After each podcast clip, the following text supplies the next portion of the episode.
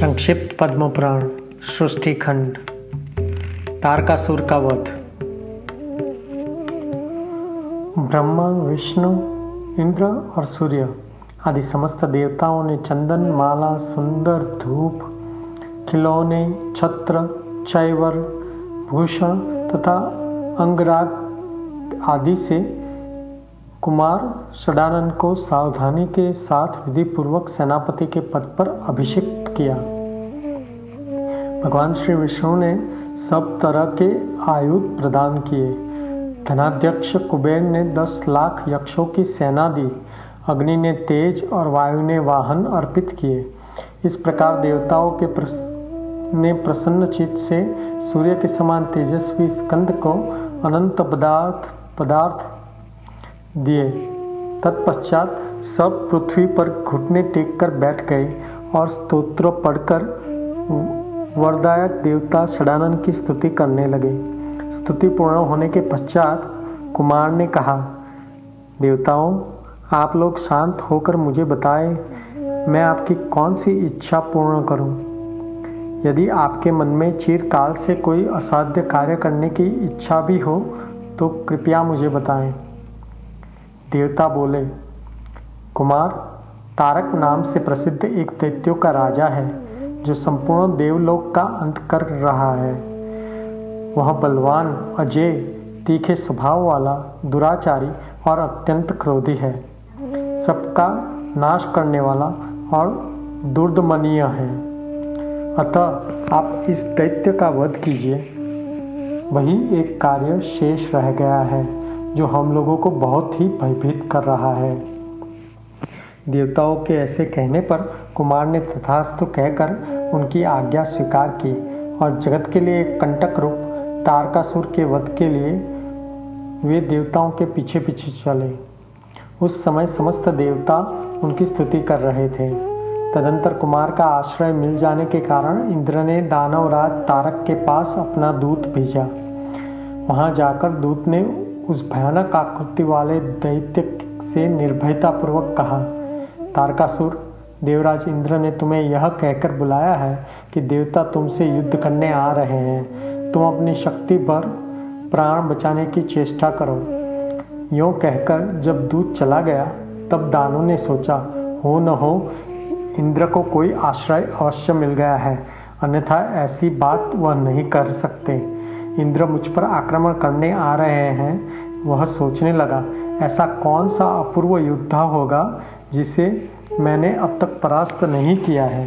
तारकासुर इसी चिंता में व्याकुल हो रहे थे कि इतने में उसे सिद्ध वंदियों का द्वारा गाया जाता हुआ किसी का यशोगान सुनाई पड़ा, जो हृदय को दुखद प्रतीत होता था, जिसके अक्षर कड़वे जान पड़ते थे। वल्दीगण कह रहे थे, महासेन, आपकी जय हो। आपके मस्तिष्क की चंचल शिखाएँ बड़ी सुंदर दिखाई देती है। श्री विग्रह की कांति नूतन एवं निर्मल कमल दल के समान मनोरम जान पड़ती है।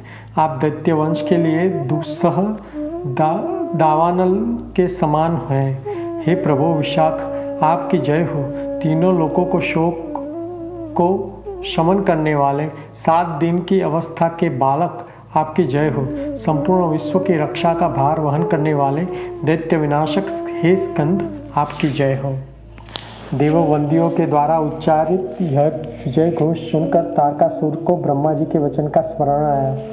बालक के हाथ से वध होने की बात याद करके वह धर्म विध्वंसी दैत्य शोकाकुल हृदय से अपने महल के बाहर निकला।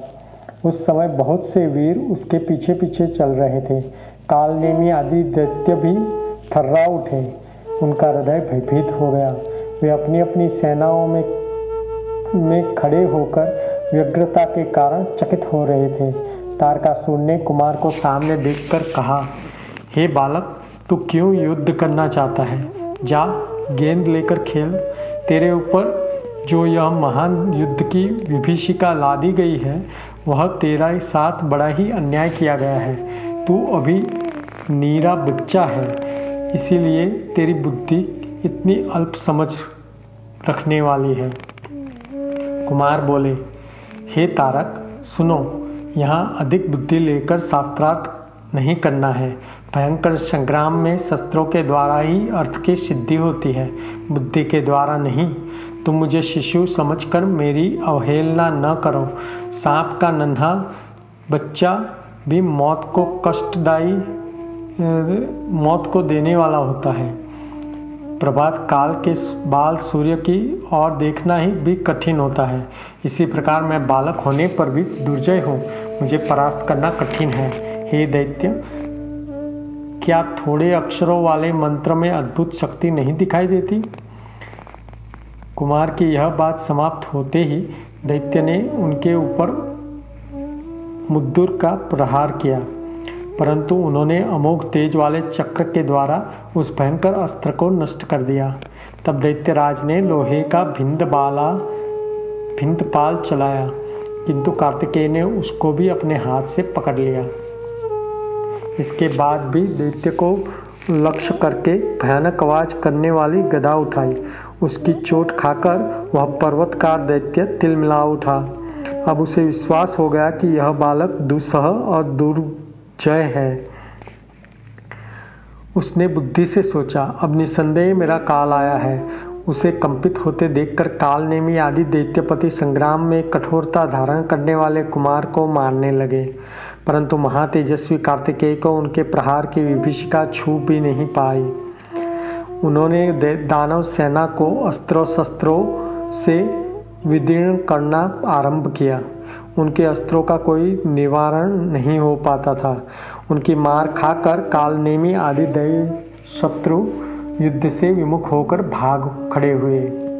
इस प्रकार जब दैत्यगण आहत होकर चारों ओर की ओर भाग गए और किन्नरगण विजय गीत गाने लगे, उस समय अपना उपहास जानकर तारकासुर क्रोध में अचेत सा हो गया। उसने तपाए हुए सोने की कांति से सुशोभित गदा लेकर कुमार पर प्रहार किया और विचित्र बाणों से मारकर उन्हें वाहन मयूर को युद्ध से भागा दिया। अपने वाहन को रक्त बहाते हुए देखकर, भागते हुए देखकर कार्तिकेय ने स्वर्ण भूषित निर्मल शक्ति हाथ में ली और दानवराज तारक तारक से कहा, खोटी बुद्धि वाले दैत्य, खड़ा रहे खड़ा रहे। जीते जी इस संसार भर आँख देख ले। अब मैं अपनी शक्ति के द्वारा तुम्हारे प्राण ले रहा हूँ। तू अपने कुकर्मों को याद कर। यों कहकर कुमार ने दैत्य के ऊपर शक्ति से प्रहार किया। कुमार की भूजा से छुटी वह शक्ति केयूर की खनखनाहट के साथ चली और दैत्य की छाती में जो वज्र और तथा गिरिराज के समान कठोर थी, वहाँ जा लगी। उसने तारका सुर के हृदय को चीर दिया और वह चिंता का परित्याग करके हर्षपूर्वक अपने अपने लोक में चले आ गया। दैत्य निष्प दानव